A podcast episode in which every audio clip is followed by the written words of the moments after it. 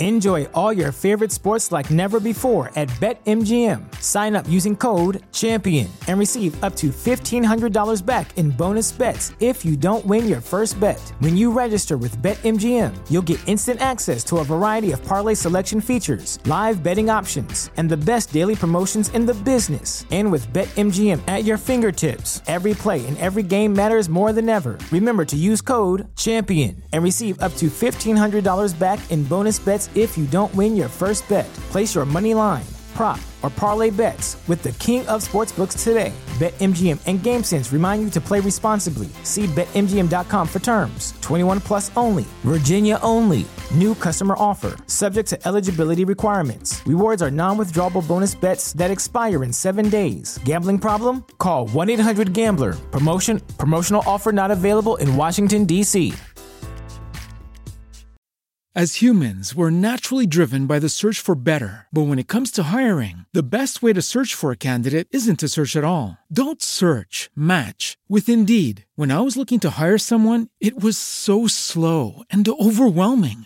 I wish I had used Indeed. If you need to hire, you need Indeed. Indeed is your matching and hiring platform with over 350 million global monthly visitors, according to Indeed data, and a matching engine that helps you find quality candidates fast. Ditch the busy work. Use Indeed for scheduling, screening, and messaging so you can connect with candidates faster. And Indeed doesn't just help you hire faster. 93% of employers agree Indeed delivers the highest quality matches compared to other job sites, according to a recent Indeed survey. And listeners of this show will get a $75 sponsored job credit to get your jobs more visibility at Indeed.com slash podcast. That's Indeed.com slash podcast. Terms and conditions apply.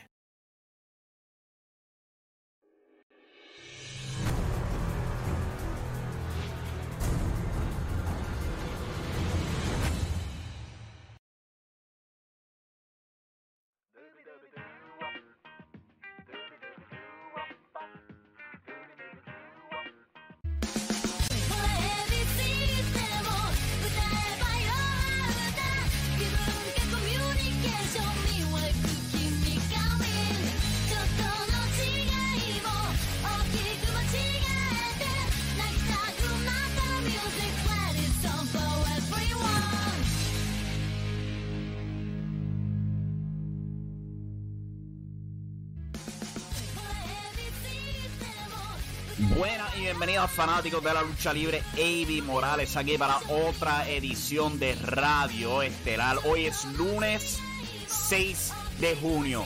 Y normalmente yo diría, you know what that means, pero en realidad no, porque hoy no vamos a estar hablando de Monday Night Raw per se. Vamos a estar tocando otros temas. Eh, yo no estaba muy pendiente a Monday Night Raw. La semana que viene, pues volvemos a, a entrar en detalle sobre los programas de lucha libre. Pero para esta edición, hoy escogí varios temas distintos que tocar. Eh, si están viendo esto en video, pues podrían ver el primero rápidamente, ese siendo el maldito pectoral de Cody Rhodes. Pero primero que nada, hay que promover. Recuerden suscribirse al canal de YouTube, youtube.com forward slash impacto estelar. Le dan a la campanita de notificaciones, así saben cuando estamos en vivo, especialmente ahora que estamos de vuelta al aire. Si no puedes estar en vivo y quieres escuchar esto lo más rápido posible, no hay problema. Solamente suscríbete a nuestro podcast en cualquier aplicación. Estamos disponibles, nos puedes buscar. Busca Impacto Estelar y ahí vamos a estar. Recibes cada episodio de Radio Estelar y cualquier otra cosa que hagamos en nuestro YouTube directamente a tu celular tan pronto culminan. O si no, lo puedes buscar directamente en impactoestelar.com. También, eh, ¿qué más puedo promover? El miércoles, pues vamos a regresar aquí con Radio Estelar. Luego de AEW Dynamite. No estoy seguro si podré hablar de Dynamite, si podré sentarme a ver el programa. Eh, esos son planes tentativos. Pero sí vamos a tratar de estar en vivo con varios otros temas el miércoles. En particular, hablando del programa de la Revolución Femenina. Eso sí, voy a sacar el tiempo para verlo. Pero ya con toda la promoción fuera del camino vamos a hablar el primer tema de la noche. El tema principal. Cody freaking Rhodes. Si están viendo en pantalla actualmente, ahí pueden eh, admirar, si se puede decir de esa manera, el increíble desgarre que este hombre sufrió justo antes del pay-per-view. Ha causado mucho, mucha controversia en las redes, en particular para los Estados Unidos, porque pues en los Estados Unidos los fanáticos de la lucha libre son mucho más conservadores con la salud de los luchadores que como nosotros somos en Puerto Rico. O sea, aquí en Puerto Rico como que somos bien al garete, sangre sobre todo lo otro, pero en Estados Unidos pues son más conservadores, ven algo así y se preocupan legítimamente. Se hace la pregunta, ¿cómo carajo se permitió que Cody Rhodes pudiera competir cuando él tiene el, hombro, el brazo, el pecho, de esa manera. Mírenlo de nuevo en pantalla. Jesus Christ, cómo se ve eso. Es aterrador. Eh, creo que Brandon Thurston de WrestleNomics dio el perfecto comentario al respecto cuando él dijo, espero que hemos aprendido algo sobre esta noche y es que si no te permiten sangrar, no te van a, no te van a detener de sangrar internamente. En referencia pues al hecho de que Cody Rhodes, eh, el hombre es un moletón andante, como vimos ahí. Eh, damn. Increíble. Eh, Miguel Geldado en el chat dice, supuestamente la decisión de luchar la noche fue de Cody. Es que, yo te soy honesto, Cody puede decir eso, pero la realidad del asunto es que WWE tiene que permitirte competir. Si tú recuerdas en el pasado, si recordamos en el pasado, han habido varias instancias donde las luchas son detenidas instantáneamente en el nombre de que un luchador no se lesione más. El más notable siendo Brian Danielson, Daniel Bryan para ese entonces, en un episodio muy notable de SmackDown, si me acuerdo correcto, creo que era Raw. Raw. Él estaba enfrentando a Randy Orton. Fue por un tope suicida. Se escocotó y pararon la lucha. Brian Danielson después de eso estaba absolutamente furioso porque él sentía que él podía luchar, pero no se le dio la oportunidad. No se la dieron. ¿Por qué? Porque la WWE quería protegerlo. Ahora miramos este caso y tú puedes ver un poco de hipocresía porque no dejan que Brian Danielson y otros luchadores tengan esa oportunidad de fajarse a pesar de estar lesionado y culminar sus luchas, pero Cody Rhodes de antemano entra lesionado a la lucha y no es una lesión leve.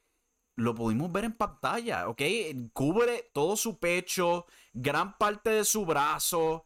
Es imposible no darse cuenta que está lesionado. No se puede ignorar.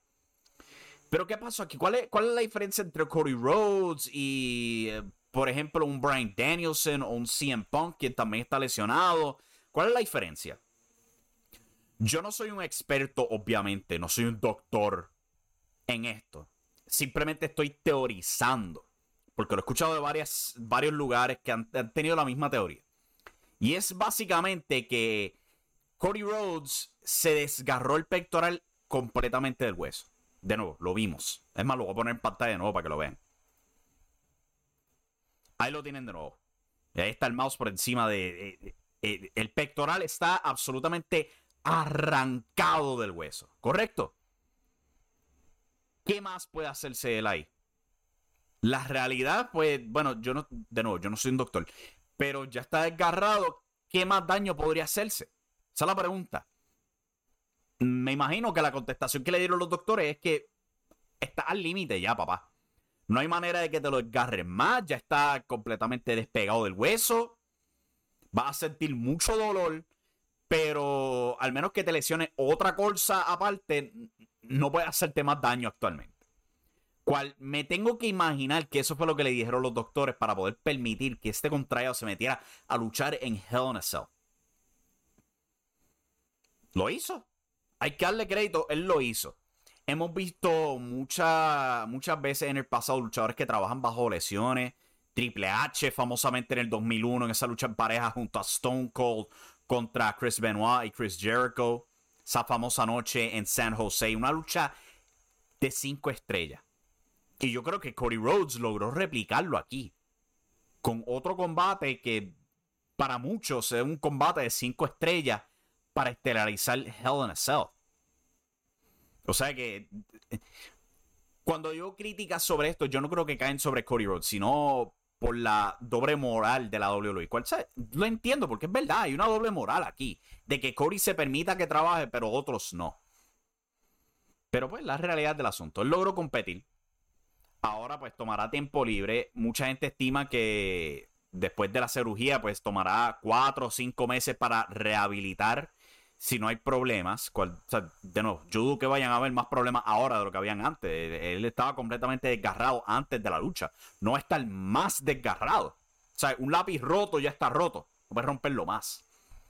En el caso pues de CM Punk, para hacer la comparación, eh, o sea, un hueso roto, especialmente en el pie, si tú le pones presión a ese hueso, se te puede romper más, se te puede estillar más ese hueso, se, te puede introducir en otras partes del cuerpo ahí en el pie.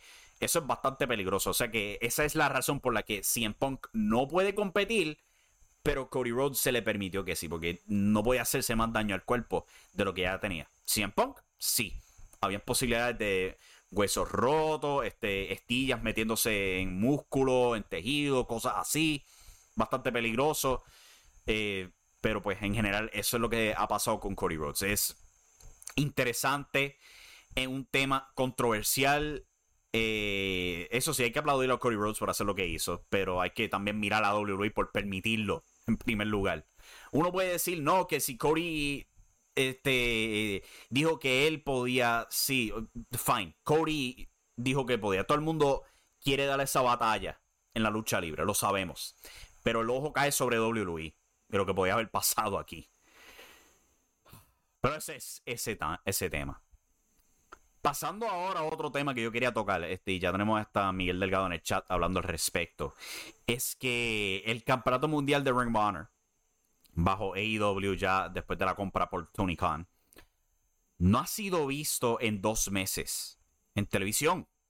La última vez que se defendió fue en Battle of the Belts el pasado 16 de mayo. Sí, yo sé que Jonathan Gresham eh, había sufrido un par de percances que no lo permitieron participar en Progress y en otras em-, empresas independientes. El detalle es que él en ningún momento ha sido pautado para AEW. En ninguna capacidad. Entonces vemos todas estas críticas de todo este talento que tiene AEW con nada que hacer. Un Adam Cole, un Christian Cage, un Andrade El Idolo, Brian Danielson, Chris Jericho, Darby Allen, Eddie Kingston, Jay Lethal, Malachi Black, Keith Lee, Ricky Starks, Swerve Strickland, Wardlow. Es una lista enorme de talentos que IW tiene que en el ojo de muchos no están echando adelante. AEW tiene un campeonato mundial extra con una larga línea de historia. Tú puedes decir que ah, pues a lo mejor no es tan prestigioso, prestigioso actualmente como el campeonato mundial AEW. Fine. Pero el Campeonato Mundial Ring of Honor todavía es un campeonato mundial con su propio nivel de prestigio, siendo ostentado por muchas de las mismas leyendas que tiene AEW actualmente y WWE. O sea que es, tiene prestigio. Y el hecho de que no están haciendo nada con este título, que no han hecho nada en los últimos dos meses, pero el campeonato de la televisión Ring of Honor está a cada rato en televisión. Los campeonatos en pareja Ring of Honor a cada rato está en televisión. El campeonato femenino de Ring of Honor es defendido en Dark Elevation casi semanalmente.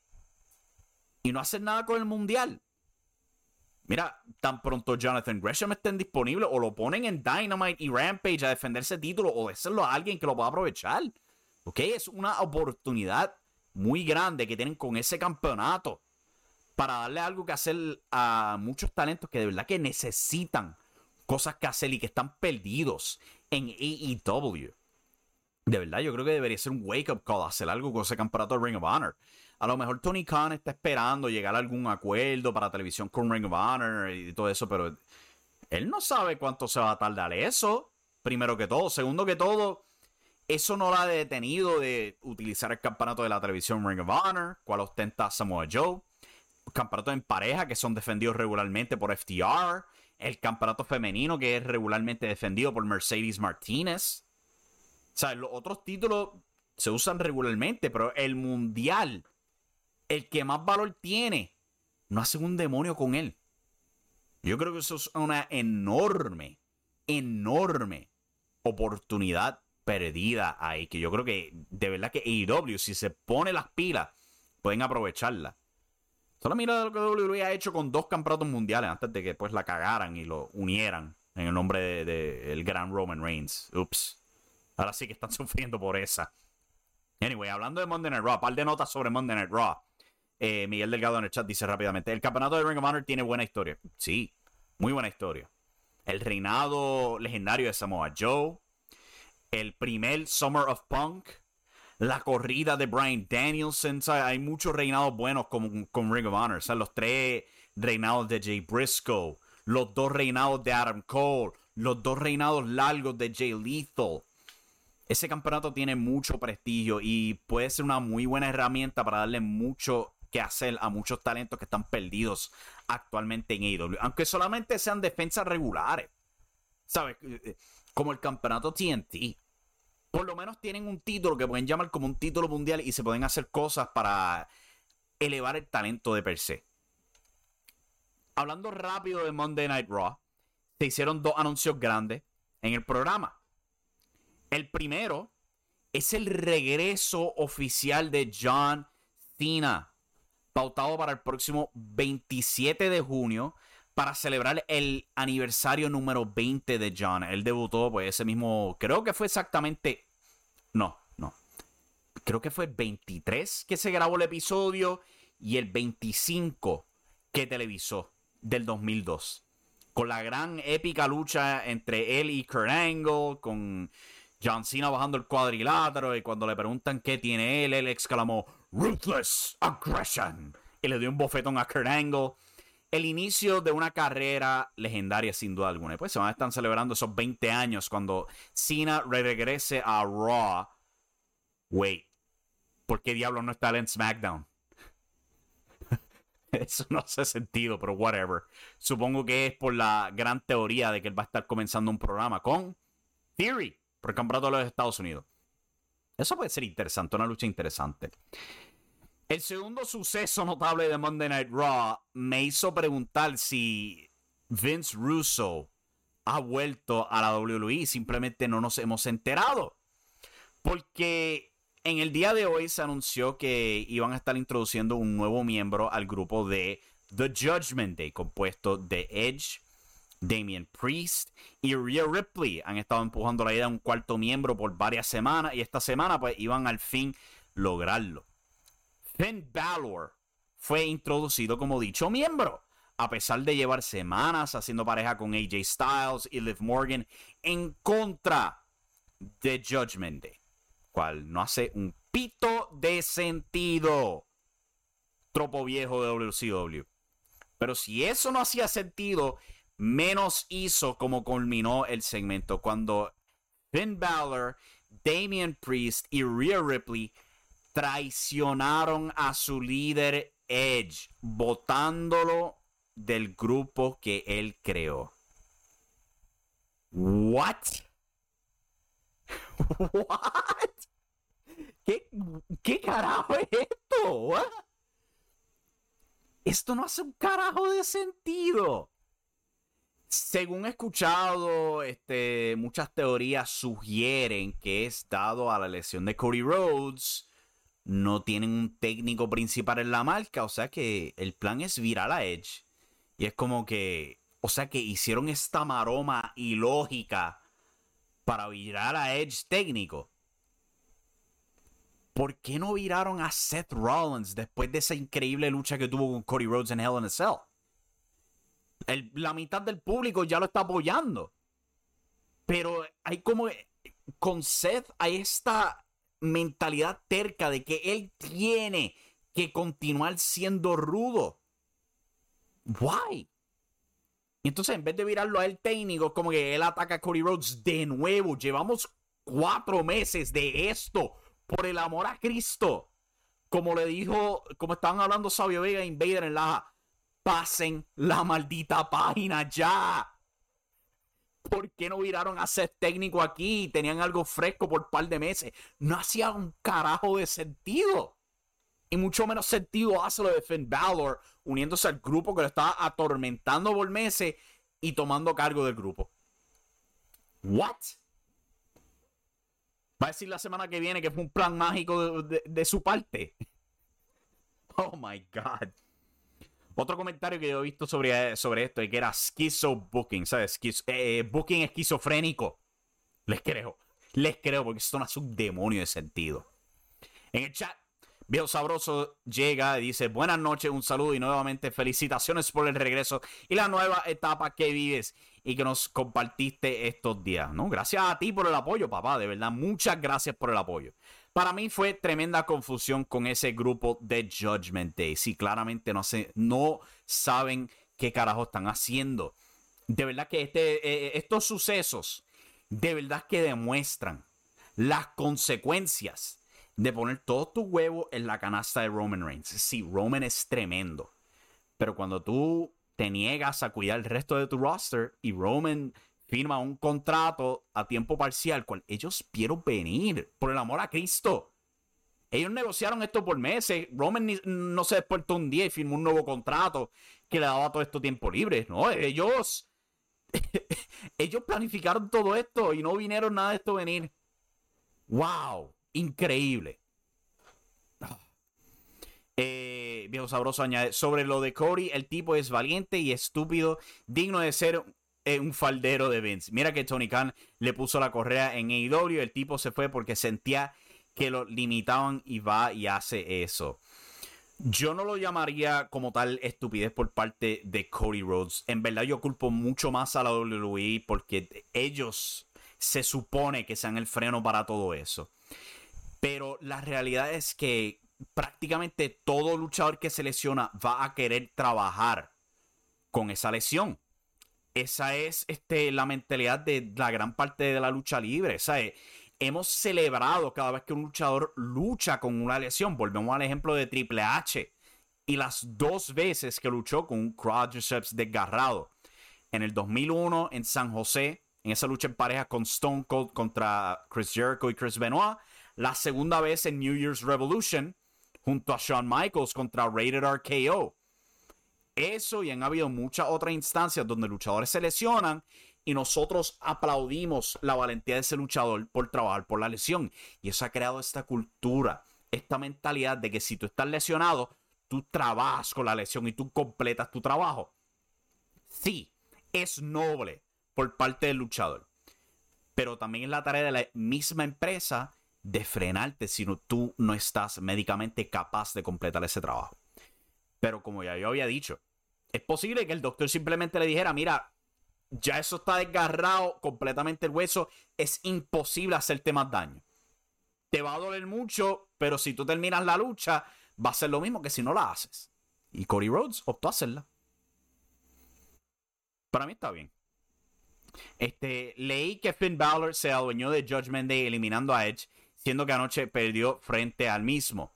Digno de Vince Russo, pero en serio, eso, ve, eso se veía en WCW, exacto, como dice Viejo Sabroso. Eso es WCW 2000 al pie de la maldita letra. En eso todo el punto, si Cody pelea con un pectoral desgarrado, poner el, precedente y todos aquellos luchadores que se nieguen a hacerlo por salud, pues Vince los va a castigar. No creo. No creo también, porque este van a sufrir consecuencias por eso. Lo han sufrido en el, en el pasado, donde obligan luchadores a trabajar de esa manera y les vienen demandas. O sea que yo dudo que ellos van a, castigar a alguien por eso. O sea, es cosa de mirar a que CM Punk lo frenaron el viernes por salud y nada que hacer. De nuevo, esto lo había dicho antes, probablemente no había llegado, pero en el caso de CM Punk, fractura en tu pie pueden empeorar, porque tu hueso pues, puede pasar de fractura a una ruptura completa. Encima de que esos huesos, dado la presión a esos huesos, que son tu pie, se te pueden introducir en, el tejido. O sea que es bastante peligroso eh, competir de esa manera. En contraste, Cody Rhodes ya se hizo todo el daño que se iba a hacer cuando se desgajó el hueso. Digo, este, el músculo. No se iba, era imposible hacerse más daño, aparte de que le iba a doler mucho. Y pues, por eso es que Cody Rhodes compitió y CM Punk no puede. Porque un hueso roto es bastante distinto a un desgarre en tu musculatura. De nuevo, yo no soy un doctor, pero por lo menos eso es lo que yo entiendo si me dejo llevar de mis clases de biología cuando yo estaba en la escuela. Con eso en mente, vamos a tomarnos un brequecito rapidito para regresar y hablar de varias otras notas, incluyendo como Stephanie McMahon efectivamente ha sido reemplazada en la WWE. También eh, detalles sobre Raw y Dynamite esta semana, la competencia que van a enfrentar, la competencia que no van a enfrentar. MLW cancelando un evento y muchas otras cosas. No se vaya nadie, esto es Radio Estelar y regresamos en breve. Estuve en PRWA, estuve en JWP, estuve en XW, estuve en CWF, estuve en NRW. Yo he estado en casi todo. ¿Tú has visto la, transformación en casi todo de la lucha libre aquí en el área oeste, área suroeste? Eh, o sea que eh, nosotros dos somos del mismo área, básicamente. O sea, yo estando aquí en Sabana Grande, ¿tú eras de, de qué pueblo eras exactamente? Cabo, Cabo Rojo. De Cabo Rojo, ok, ok. Tú tenías la playa cerca y, la comida buena de Boquerón, ¿ah? Y la comida buena de Boquerón y los viajes más largos para las empresas grandes. No, me Los tenía eh, yo, son, son de zona grande para el área metro y me, me, toman un buen rato. Yo no me quiero imaginar tener que salir de Cabo Rojo, de la 100, para después llegar a la número 2 y seguir por ahí. Ay, virgen con todas esas luces, hasta que descubrí la área sur, porque tú sabes que nosotros en Cabo Rojo, como por lo menos los caborrojeños, realmente tenemos casi todo allí, playa, restaurantes, somos más, más, somos más de pueblo. Y cuando empezamos a salir, que yo veía salir y a conocer, que descubrí aquella ruta hermosa del área, del área sur, este, cuando pasaba por ahí mismo, por Sabana Grande, este, Yauco, Guayanilla, Ponce, Calle, todo, todo aquello, eso es, espectacular.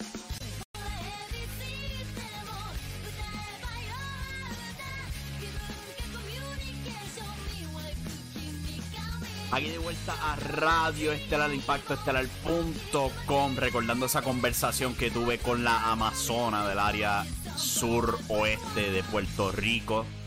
Sabana Grande, el pueblo que no tiene un carajo y que yo he llamado un hogar por casi todos los 30 años de mi vida.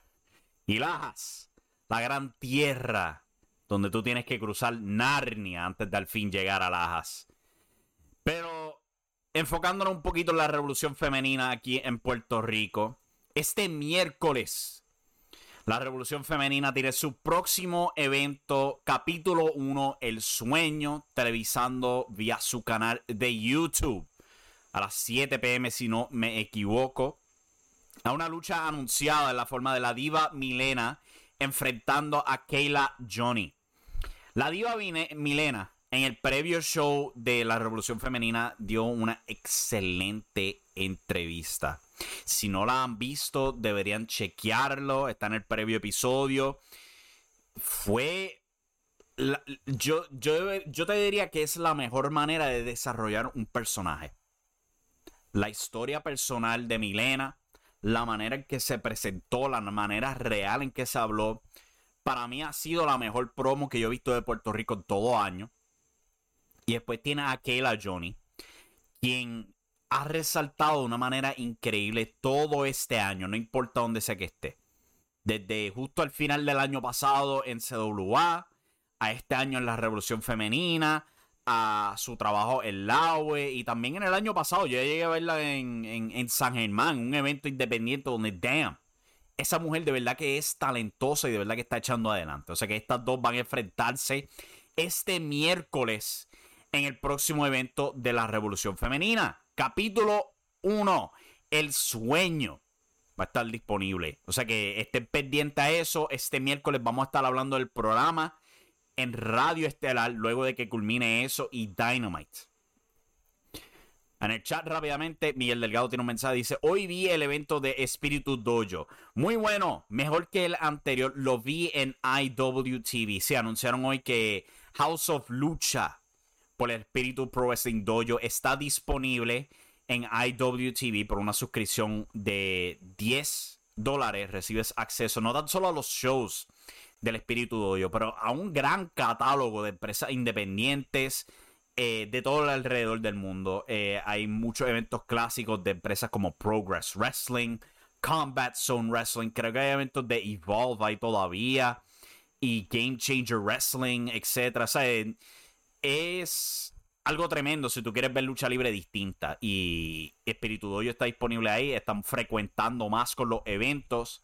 Apenadamente yo no voy a poder verlo, por, no sé, probablemente hasta el fin de semana que viene. Pero sí lo tengo en mente verlo. Es más, hasta me regañaron hoy de que tú tienes que verlo. Si vas a estar quejándote tanto de la lucha libre, siéntate a ver eso.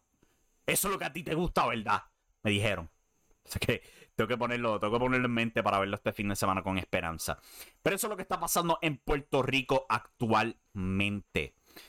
Como dije antes del comercial, hay una nueva ejecutiva anunciada en la WWE. Catherine Newman ha sido anunciada como la nueva vicepresidente ejecutiva y encabezada de mercadeo. Quien, para el que no lo sepa, era el viejo puesto de Stephanie McMahon, que un par de semanas atrás anunció que iba a estar tomando tiempo libre de la WWE para bregar con asuntos de familia. Cual yo entiendo totalmente porque cuando recordamos el año pasado, ella casi perdió a su esposo, Triple H, Paul Levesque, cuando el hombre casi falleció de un problema cardíaco. Ok, escuchamos la historia, él la dio para ESPN, donde el hombre vio su vida flashear ante sus ojos. O sea que entiendo totalmente porque Stephanie probablemente se ha retirado. Uno puede decir que esto ha sido parte del gran plan por parte de Nick Khan para echar a todos los McMahons a un lado. Pero yo no estoy tan interesado en eso.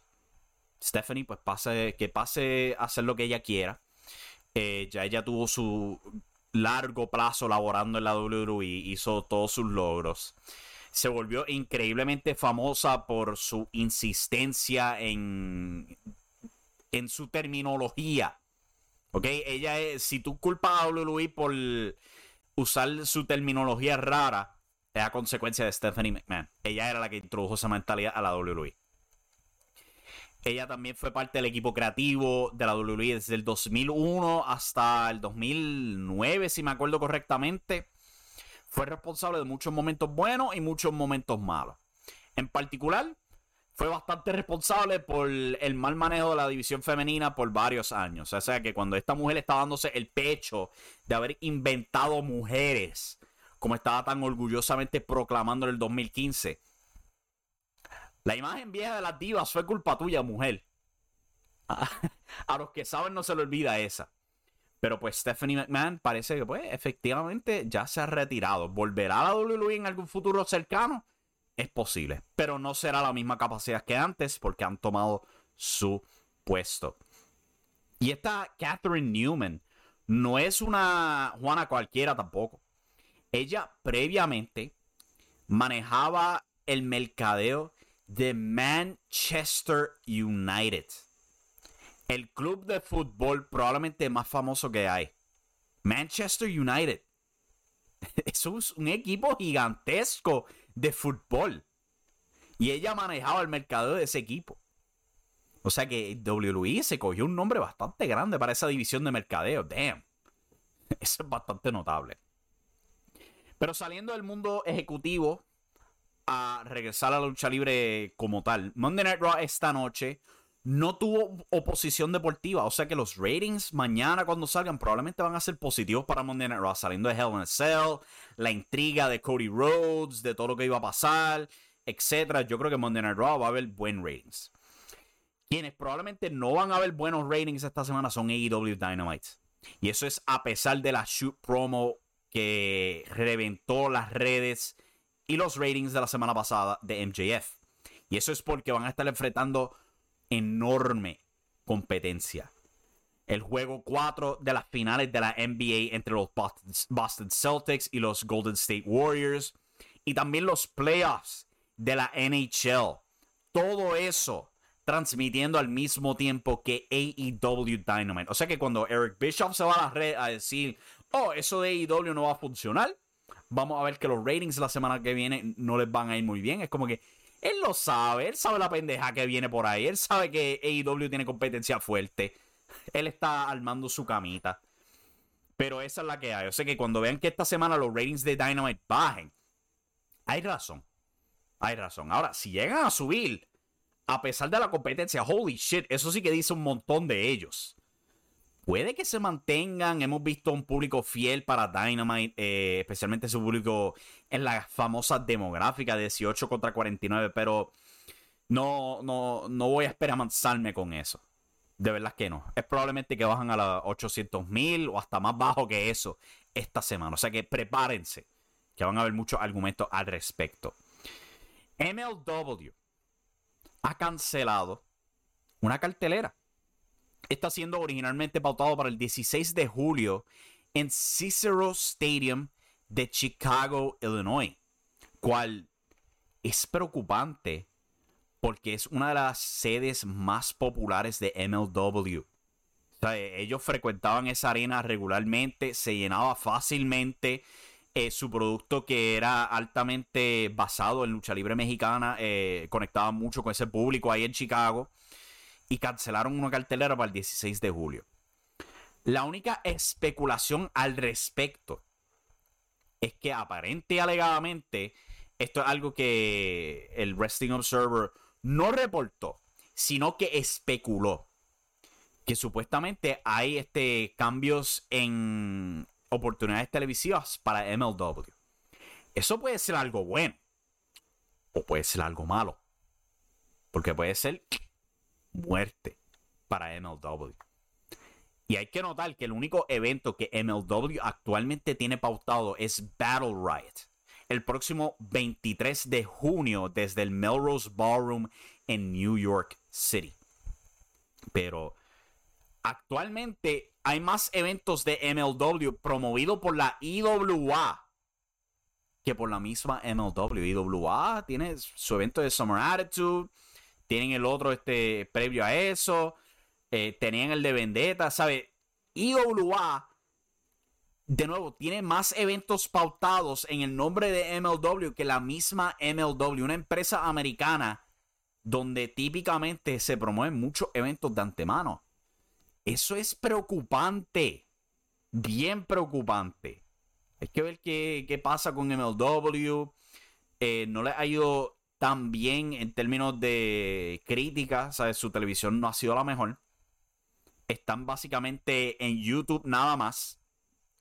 Sea, el estado de MLW, especialmente con esta demanda con la WWE, es bastante alarmante. Hay que ver qué diablos va a pasar con esa empresa.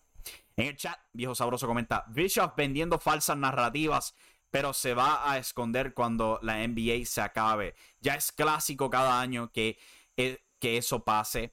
Es más tonta la gente que aún cree que él sabe del negocio. Bueno, él sabe del negocio. Pero este, él sabe cómo esconderse de sus fracasos. Esa es la cosa. Él sabe lo suficiente para manipular a la gente, pero no lo suficiente para generar ingresos. Porque esa es la gran falla. Cuando todo el mundo aplaude a Eric Bischoff y los comentarios de él, es como que, papi, tú mataste a WCW porque tú estabas enfuscado en competir con la WWF en vez de crear ganancias para tus empresas. WCW por semanas, desde el 1998 hasta que cerró las puertas, sangraba millones. En contraste, AEW y WWE ganan millones semanalmente. Entonces, cuando él tuvo la segunda oportunidad en TNA, hizo la misma exacta pendeja.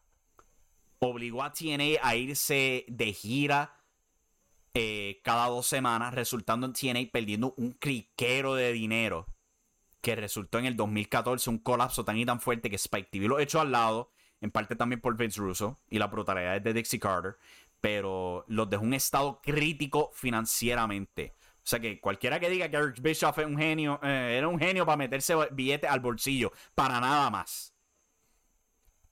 Pero pues, con eso en mente, Hemos llegado a todo lo que queríamos cubrir en este show.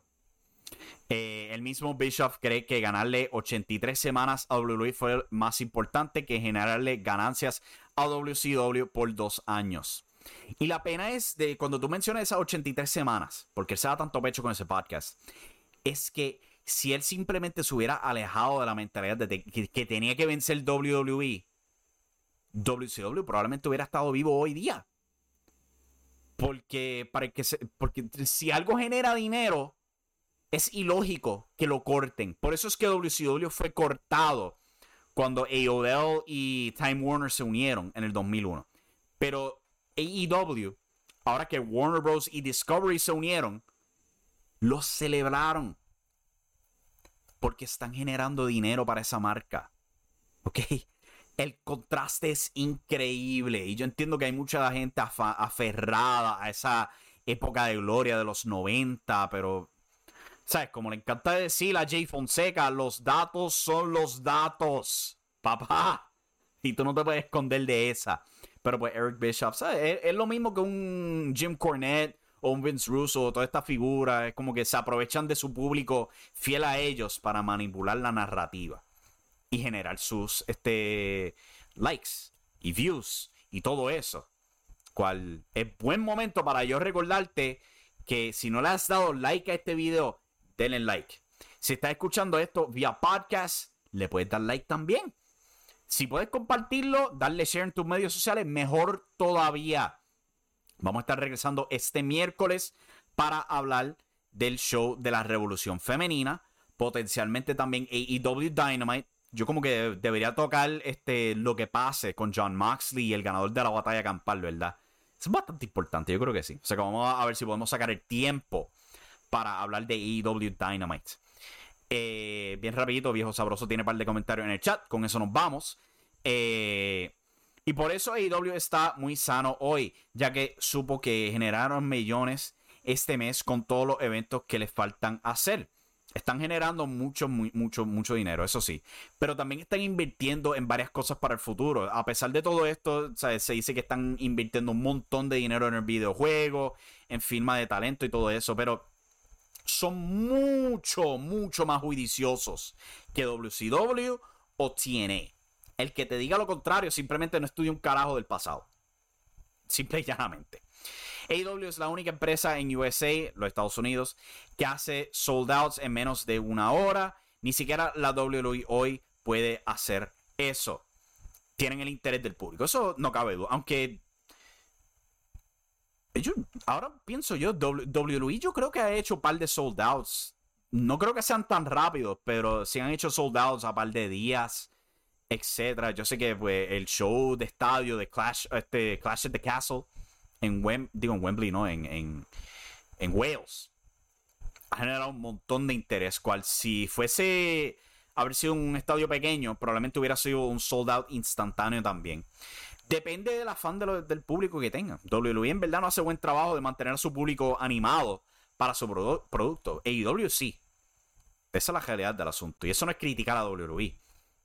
Sí es criticarlos, pero este no, es echarle tan mal a, WWE. Ellos saben manejar su, su negocio de una manera muy, muy, muy efectiva. No cabe duda alguna. Pero con eso en mente, hasta que llegamos con esta edición de Radio Estelar. Eh, muchas gracias por sintonizar esto. Recuerden suscribirse al canal, denle like a los videos, denle a la campanita de notificaciones, así saben cuando nos vamos en vivo exactamente, al pie de la letra. Suscríbanse al Facebook si no lo han hecho todavía para notificaciones. Eh, recuerden visitar impactoestelar.com y si no se han suscrito al podcast, ¿qué esperan? Lo pueden buscar en cualquier aplicación. Este audio le llega directamente a sus celulares. Con eso en mente, mi nombre es Avi Morales. Alegadamente, hasta lo pronuncié mal, déjame tratar de nuevo. Avi Morales. Alegadamente ese es mi nombre. Hasta la próxima, mi gente. Se me cuidan y muy buenas noches. Protéjanse de la calor. Maldita sea, hace calor. Bye. Y recuerden que la acción está en la lucha libre.